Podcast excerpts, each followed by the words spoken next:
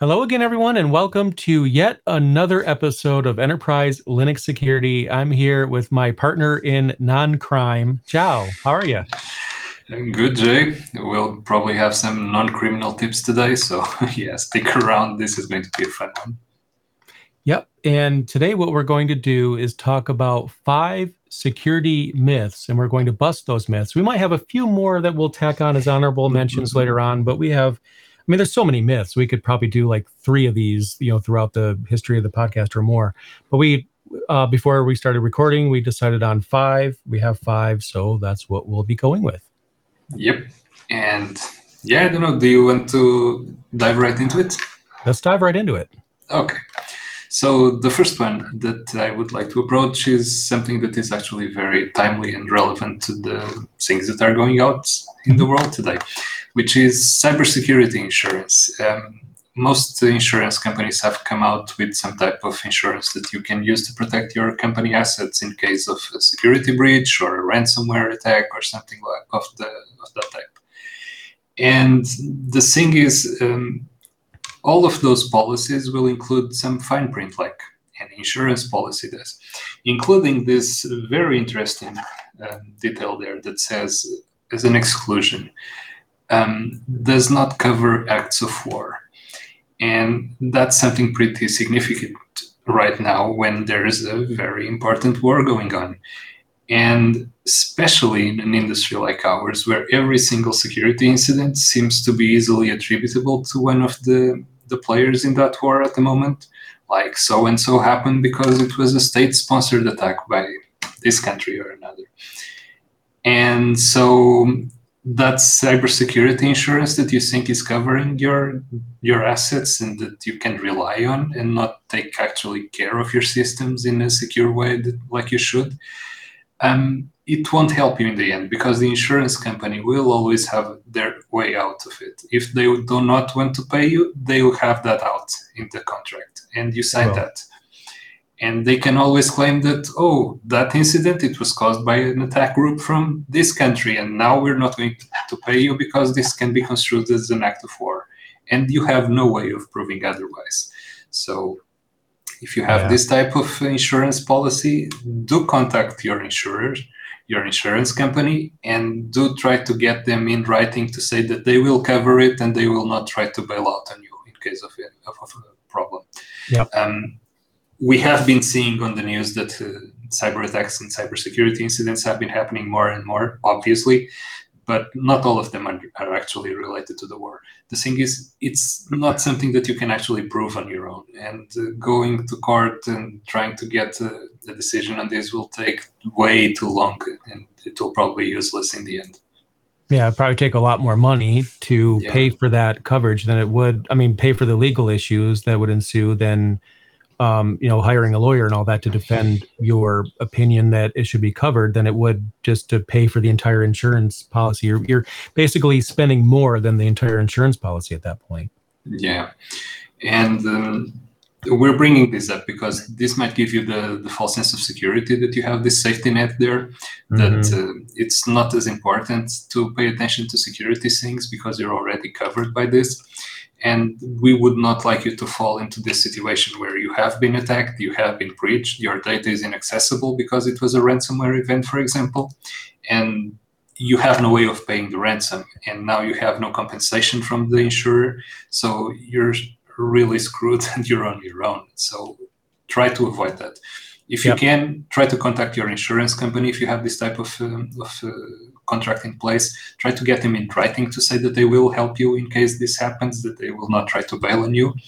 Because, um, I don't know, large players in the insurance field, like uh, Lloyd's in London, they actually added some clauses to the end to their new contracts, their cybersecurity, specifically related to war incidents and war events. And uh, yeah, basically anything can be construed as one. Yep. So you definitely need to know what your plan covers. Don't just have like blind confidence that you're paying a lot of money, so you're okay. You may not be okay.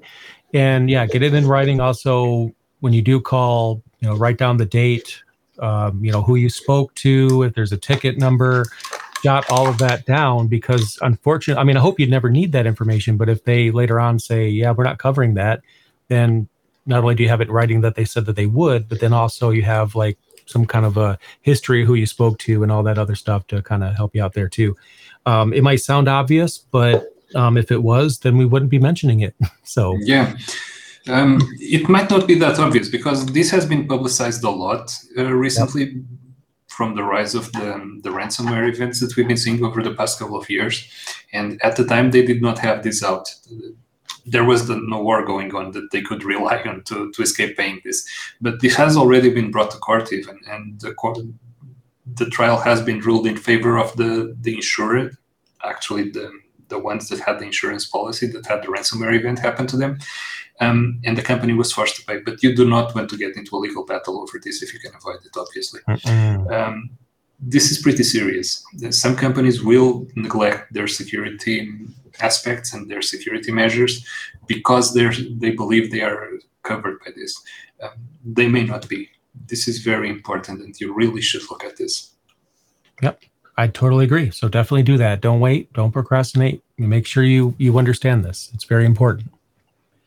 Now, the next myth that we have on our list to obliterate, to bust, to defeat is the myth that all hackers are bad guys. yeah. yeah, I really hate this one a lot uh, for many different reasons.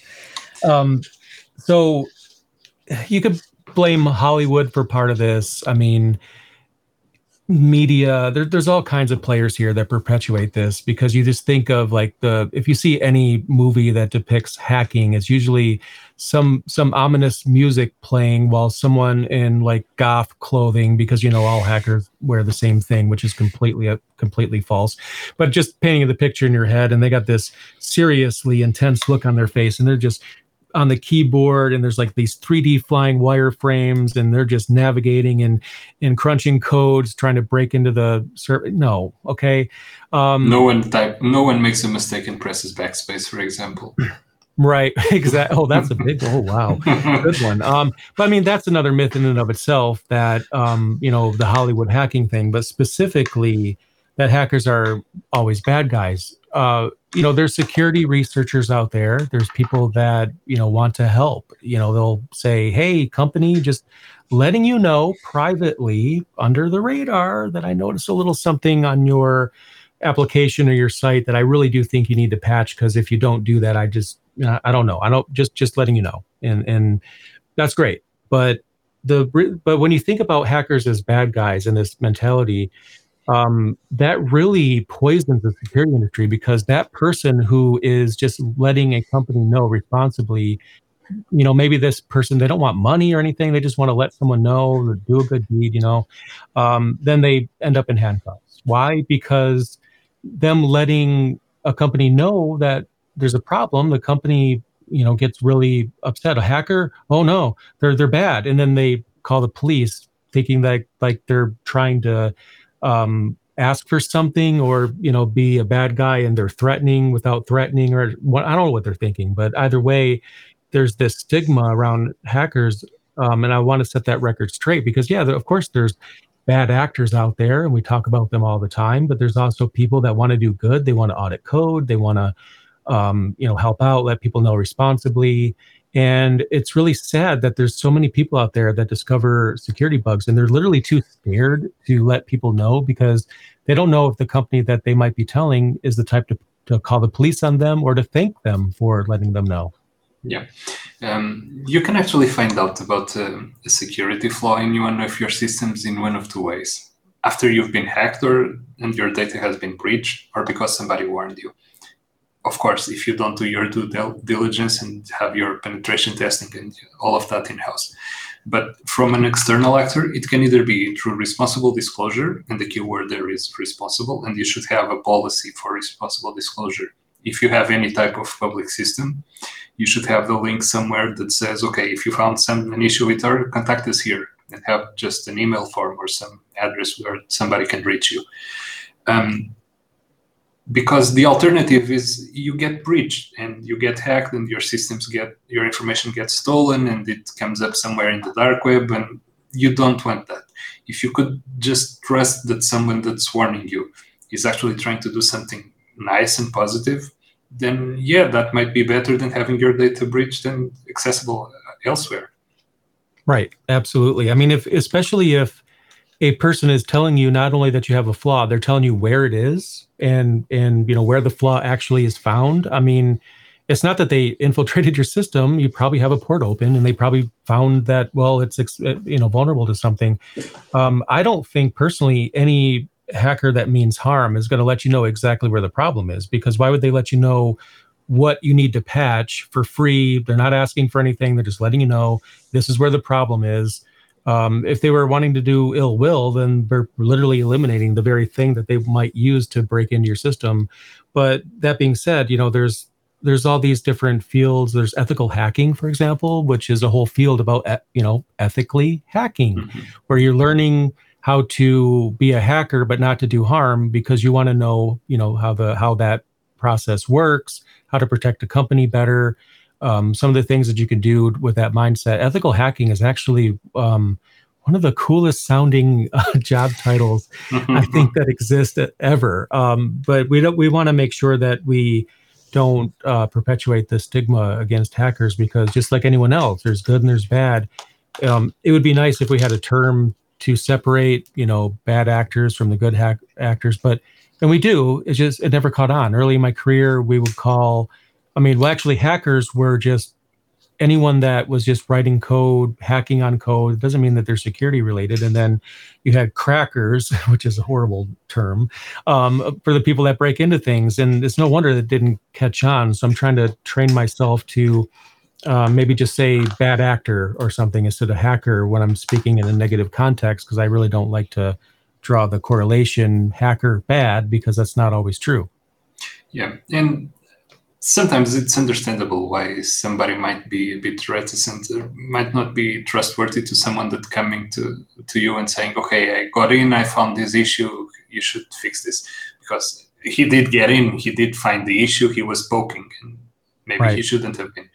Um, and i can understand how you might not like that but if you have a responsible disclosure in place, if that person followed all the steps and they went through all the hoops that you put in place to get that information to you, and he didn't went public with that information, which is something that is really bad, and he gave you fair warning and some time and proper information regarding the flow and all that, even if you don't trust the system afterwards and you'll reimage it, and it's perfectly fine if you do because somebody that wasn't supposed to was actually in the system, it's okay to not trust that system at that point um, you shouldn't just turn him over or turn her over to law enforcement because he was actually trying to help and following your procedure. That's why you should have a procedure for this type of events. And again, so, yeah, for any type of company that has any public presence, you should have this, even if it's just a website. Have a form that people can use to, to get in touch with the security team, for example. I found this issue and I got into this and that, and you should fix this it might not be used correctly 99% of the time, but if it helps you fix a security issue in a month or in half a year or something like that, it will have helped more than you know. Absolutely. And and I just feel like, you know, when when companies just try to use law enforcement against people trying to do something good, it's just it's just so horrible for many reasons, like we mentioned. But it's it's pretty much the equivalent of me walking down my street and noticing that my neighbor's front door is open. And then i give them a call hey just letting you know you you know i'm jogging right now. I noticed your front door is open so you know that's a big problem. And then having the police called because apparently i was trying to break in. No i was just letting them know that the door was wide open. And some and, and to draw that correlation sometimes yeah they might have gotten past something they technically weren't supposed to get into but it's also perfectly feasible that there's an open door there's an open port vulnerability it's it does, didn't require any inside access to find this. It, it's so glaring of a hole it's like right out there in the open. Um, so don't d- jump to conclusions have that um, policy in place definitely follow it. Um, Did you follow that story about the reporter that found the social security numbers in the page in, uh, on a government page in the US? I don't recall the state. Oh no! But um, this reporter went to this uh, government page and he looked at the source. All he did was in his browser click on view source, and he noticed that the form was actually showing all the numbers and just filtering the one that he has searched for.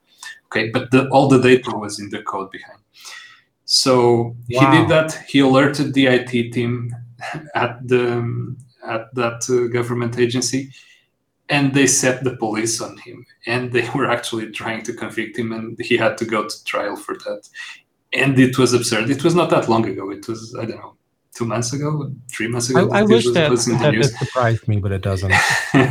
yeah, and it's exactly that. And he did try to warn them, and then yeah, it's stupid like that.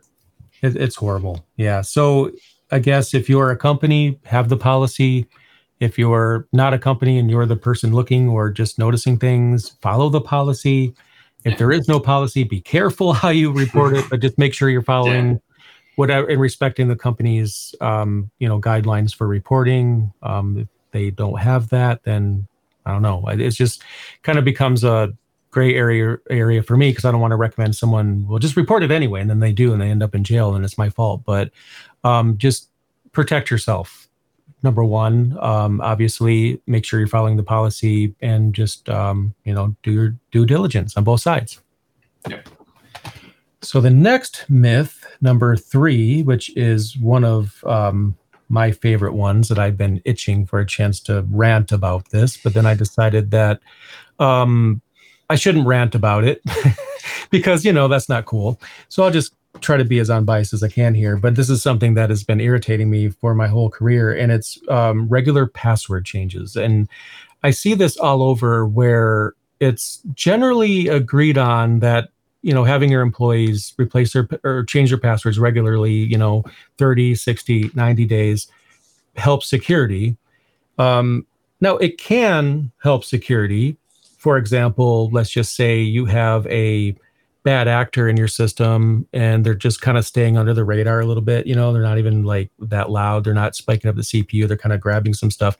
And then, um, you know, they got the, they have the password, right, of, of a person and they're using it daily. Then one day it expires and they can't get in anymore. Okay. That now you can make some arguments here, right? That, um, you, your password policy change period was like 90 days and they've been in your system 90 days that's a bigger problem that they got in there in the first place um, but what what i've found during my research and also in my career i've always kind of wondered why are we doing this because what i've noticed especially when i was doing help desk is that people will almost always use the easiest way around everything because nobody wants to make their job harder or go through any hoops that they don't have to um, people generally understand security although they may not admit it, but they understand at least some of it. They'll just change the number at the end of their password, add another exclamation mark, or if you have like a policy of 10, you know, it has to be completely different than the last 10, they'll just cycle through the same 10.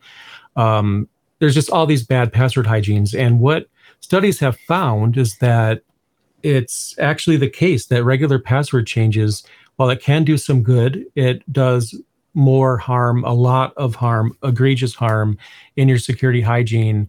And um, employees will take shortcuts. And it's just more important to actually have like, you know, so password hygiene is important. Like you don't want ABC one two three. Obviously, you need to have some kind of a uh, policy here. But I have yet to see a situation personally where I felt that regular password changes helped. And then when I did some catching up research today, like NIST is actually recommending not to have this policy in place, believe it or not. And it's actually perpetuating that um, what results in research have shown that regular password policy change policy should be abolished.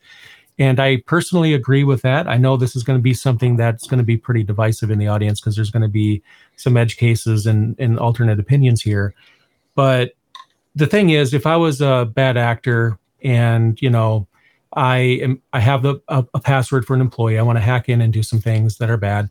Um, I don't think my verbiage is going to be well. You know, they have a 90 day password change policy, so I'm going to wait 90 days. There's this code of honor that I have to follow. I'm going to let the password expire, and then I'm going to break in or whatever. You know, if you have a password change policy that's 90 days, then the outside actor has 90 days to break in. If you have it set to change every week, and all that's tedious if the passwords change every week, but they have seven days to get into the system. And I just don't see the logic in keeping this going anymore. Um, obviously, password changes should be allowed because if someone has reason to believe that their password leaked or was compromised in any way, then they need to be able to change that password and know that they should change that password. But forcing them to change it just because the white paper said to is just not something personally that I see as adding value. And research is actually showing that it's counter to value altogether. Yeah, it's like that line in Star Wars. It's a relic from a more civilized time. Um, when you have the, when you, this started to be a thing, it was because it used to take that long for passwords to be conceptually hackable. Right. It was when computers had that amount of computing power. We actually talked about this before starting the, the recording, mm-hmm. um, and you mentioned this. And the thing is, over time, computing power has evolved, obviously. So it's even faster now, and it's even more likely to get breached in a smaller amount of time. So if this was a thing that was supposed to fight that, then the policy should be adjusted accordingly, and we should have like password changing like every 12 hours, for example, mm-hmm. to make it reasonable to achieve the same goal as it in, in originally intended. And the thing is, that's not practical practical in any way. That's not doable. Nobody is going to be accepting that in any way. You'll have your employees fighting you every step of the way if you try to implement something stupid like that and yep. rightfully so. And the thing is, passwords are still a thing. Passwords are still around because of the inertia, because everything is built around passwords, and we really should be looking at uh, changing our our security focus here from passwords to something safer and to something like hardware tokens or single-use passwords or I don't know. There are other ways to do to do authentication. For example, right. personal certificates, like we discussed in a previous episode when we talked about certificates.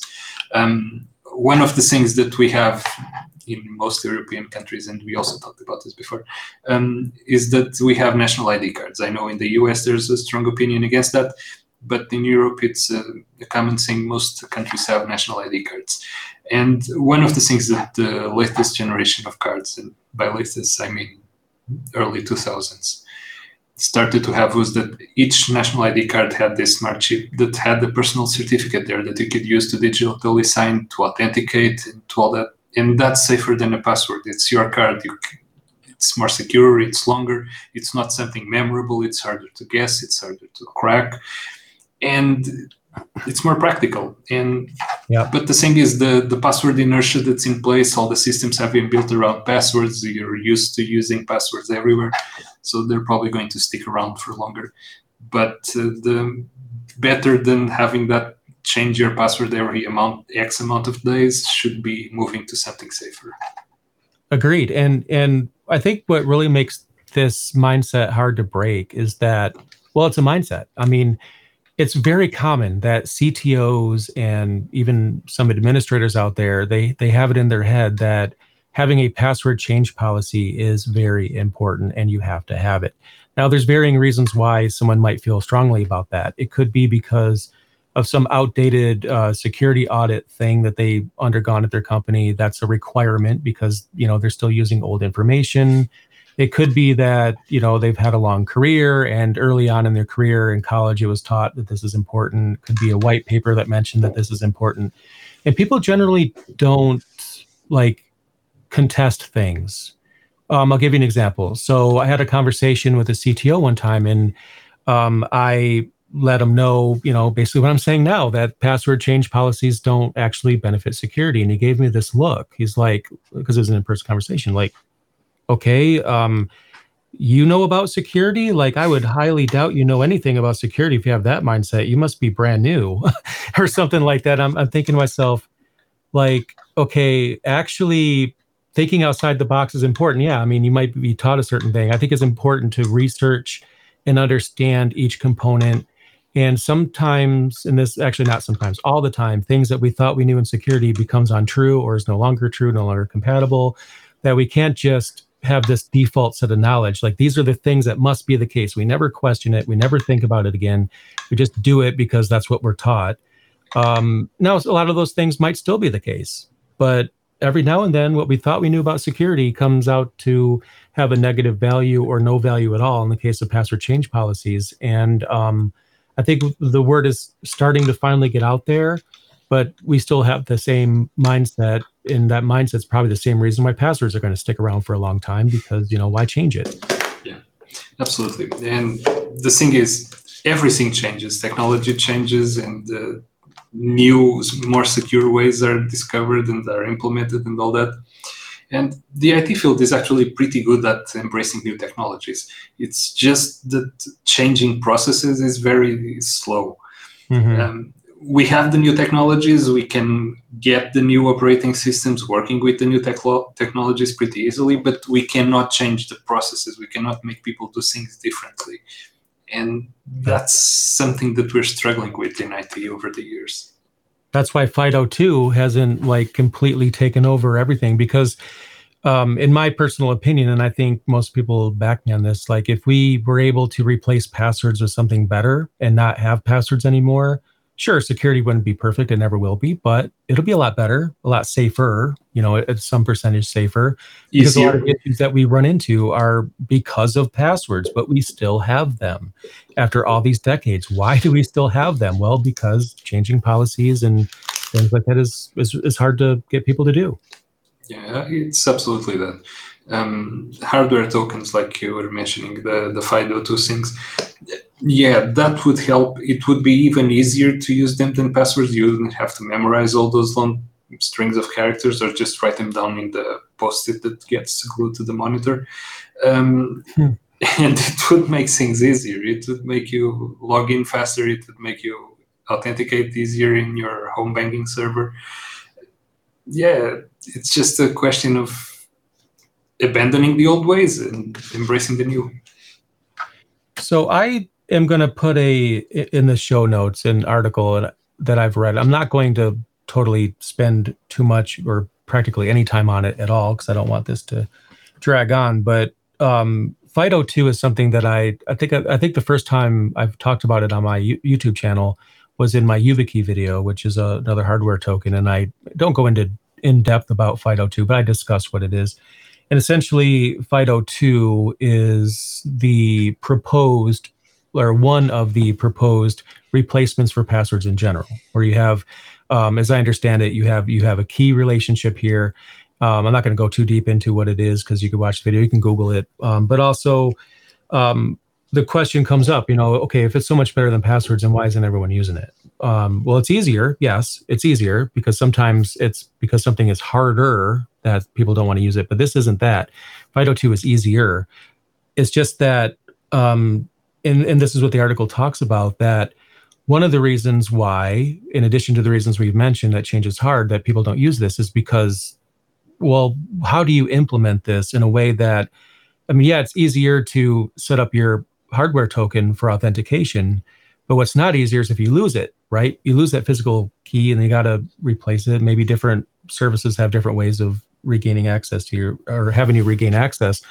But um, it'd be so much better if it can sync some kind of way to where, you know, someone's laptop dies and they get a new one or whatever, and then everything downloads back to it again. Because if you have if you put it on the people to, to keep their hashes or their um, you know keys if it's digital in a certain place they may not so uh, this article talks about that and they feel like this is the missing piece i would say that user adoption the mis- missing piece is you know people don't want to change but i do agree that synchronization um, is very important here so i'll put a link in the article you could read more about that they also talk about apple's solution um, that I won't get into, which is kind of what sparked mm-hmm. this mindset of, of how they're thinking.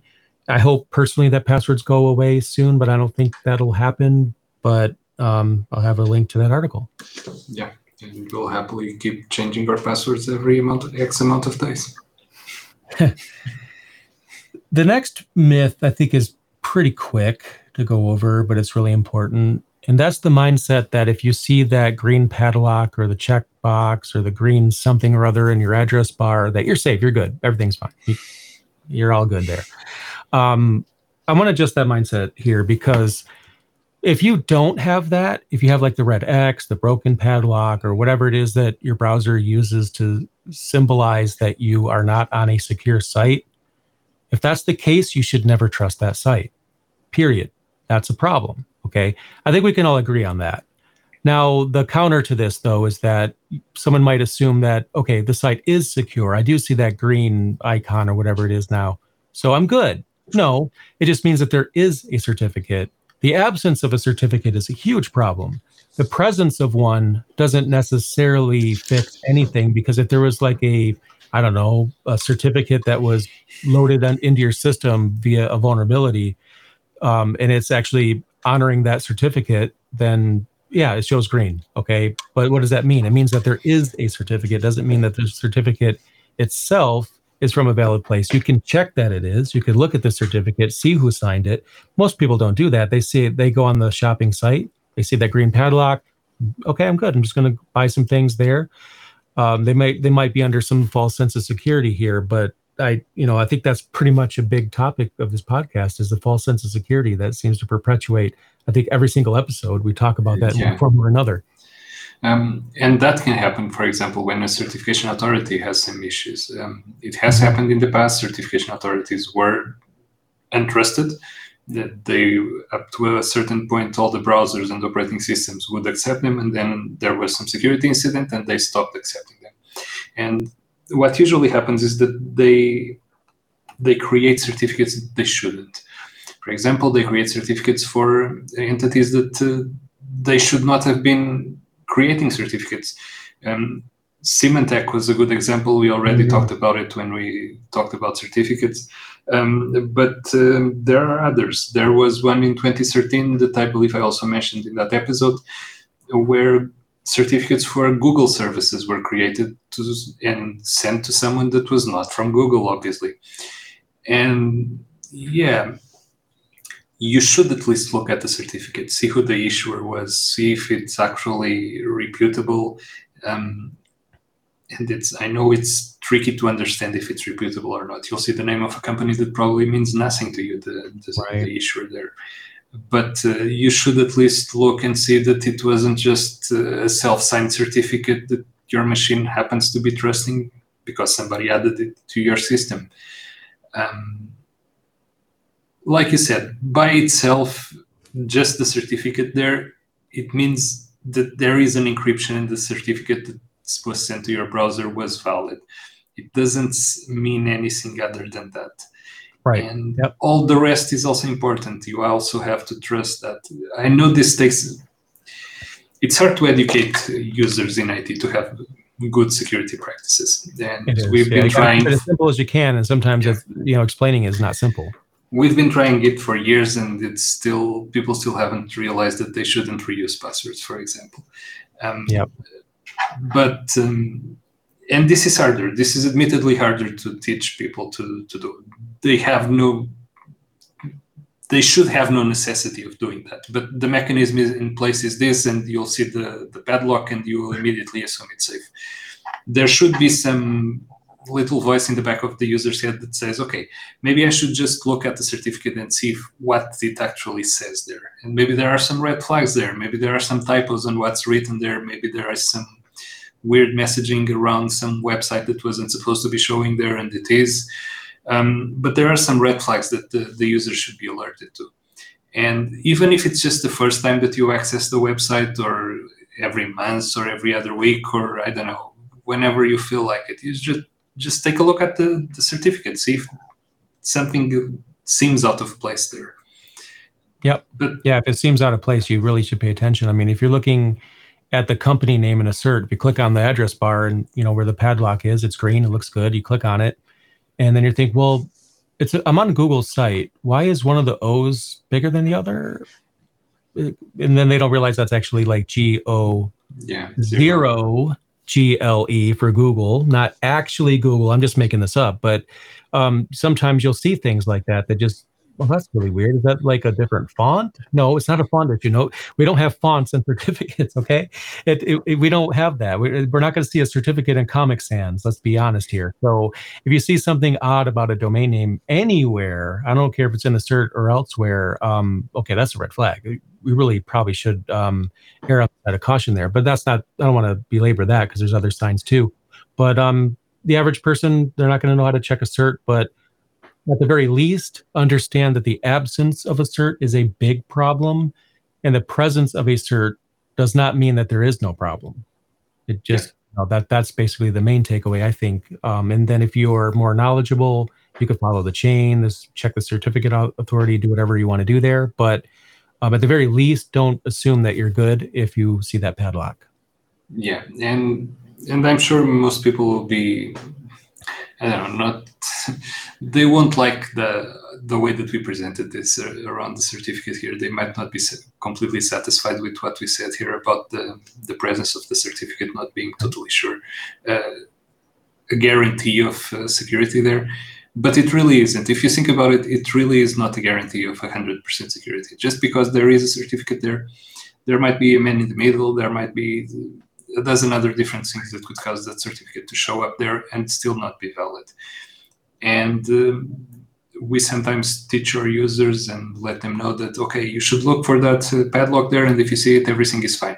That might not be the correct message. If you're responsible for the for enlightening your users or doing help desk or something like that, this is a good way to to think about how to phrase that a bit better. Actually, teach them to look if for example, if your user tells you that uh, there was this warning message about the certificate changing on their home banking site, for example, it's basically their browser telling you, okay, we're seeing something that wasn't here the last time we visited. Is this okay? And some browsers will say that. And your help desk uh, team should be knowledgeable enough to see that as a red flag because that was not something that should be happening and that's the message that you should be passing to your user. Okay calm down don't enter your account details don't log into that website. Let us check that first and we'll get back to you. Right. and yeah.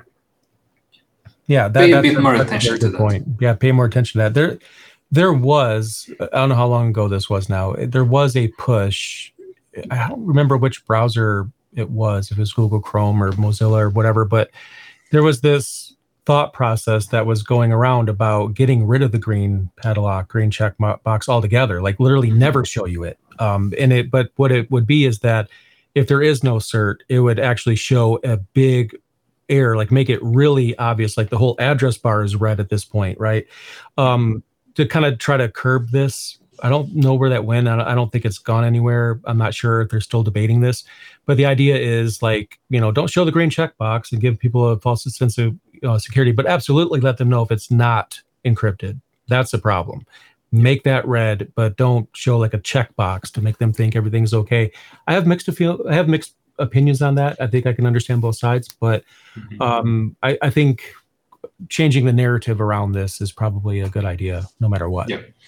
And if nothing else, just think uh, about it for a few seconds and try to see if you can understand all the issues and all the nuances around this um, because you might be trusting something that shouldn't deserve that trust. Yep.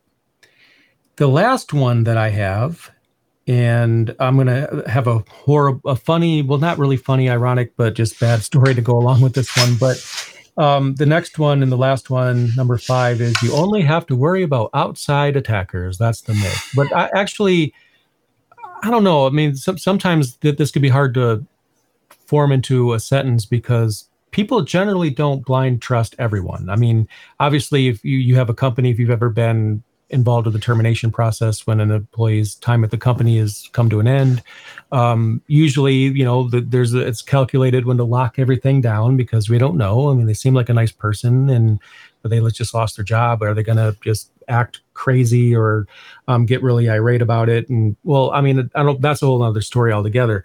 But people understand that. But I think what the issue is here is that getting it back to the security side of things is that um, a lot of companies spend all their time protecting against outside attackers, which is great that they do that, but then they completely don't even look at the security issues on the inside of the company. And I'm absolutely not going to mention the name of this company. I never really, I never do, but especially not this one um, that I used to work with a long time ago. They had security in place. Um, they they actually did, but oh boy, I can't believe I'm about to say this. Um, their accounting team had this line printer that they would use because you know they still exist for some reason or another where these old financial reports come out. The line printer was in the server room. So that people in the accounting team were going into the server room in and out. Okay this is a temperature controlled server room.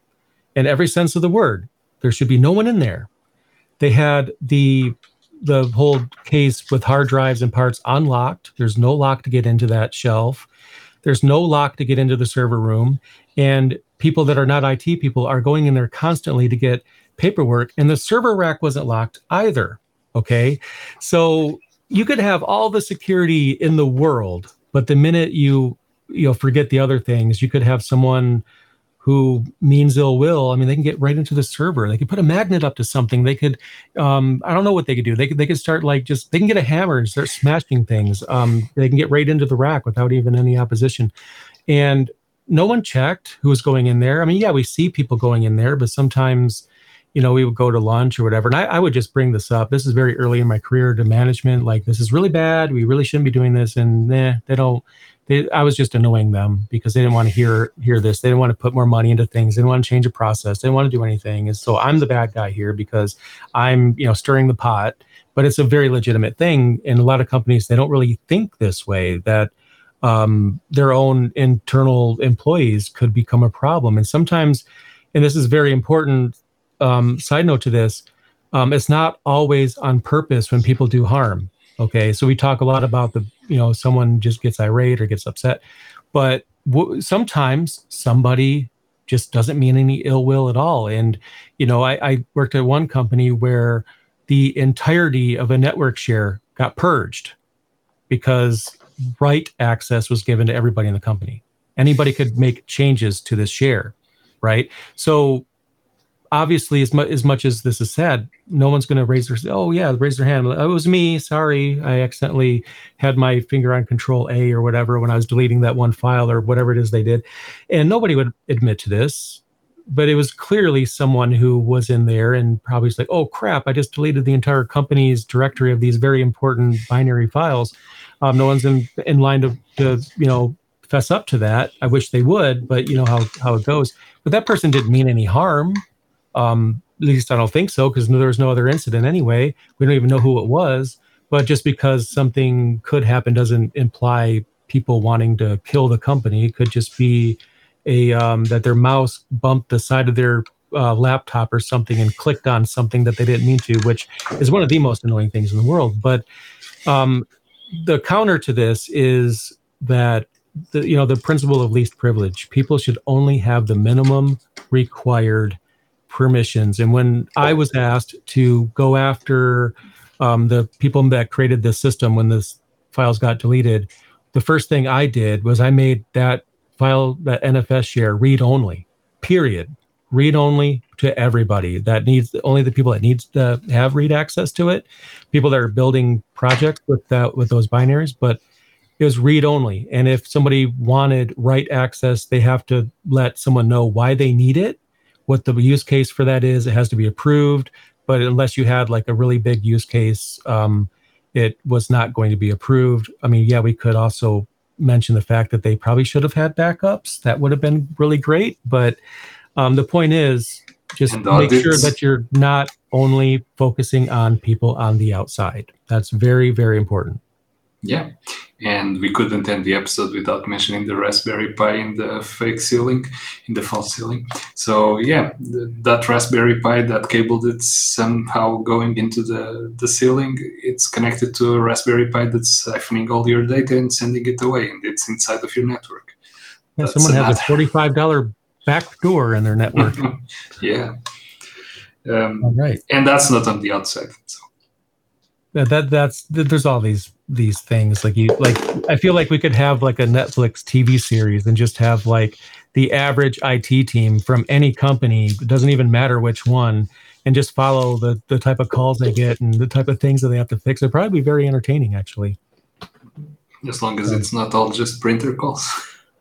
Yeah, that would that would be horrible. That would that would that would not get a second season at that point. But um, I think we'll, we might do this again, possibly in the future with more myths, because I had I, we had kind of a harder time figuring out you know which ones to go over, and I had some runners up that I was going to mention that I'm not going to because we'll probably just save that for another episode if if we do this topic again.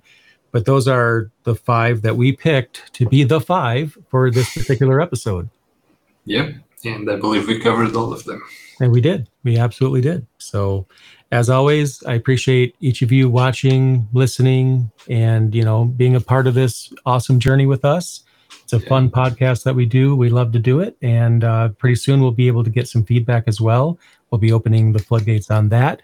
Go to the website enterpriselinuxsecurity.show to catch up on episodes. If you need to do that, download them. You can just you know download them you don't have to sign up. You don't have to pay anything. Just you can literally right click save target as and you have the episode right there for you to listen on your ipod or your 1996 mp3 player. We don't judge. So thank you so much everybody. Thanks everybody. Until the next one. See ya. Bye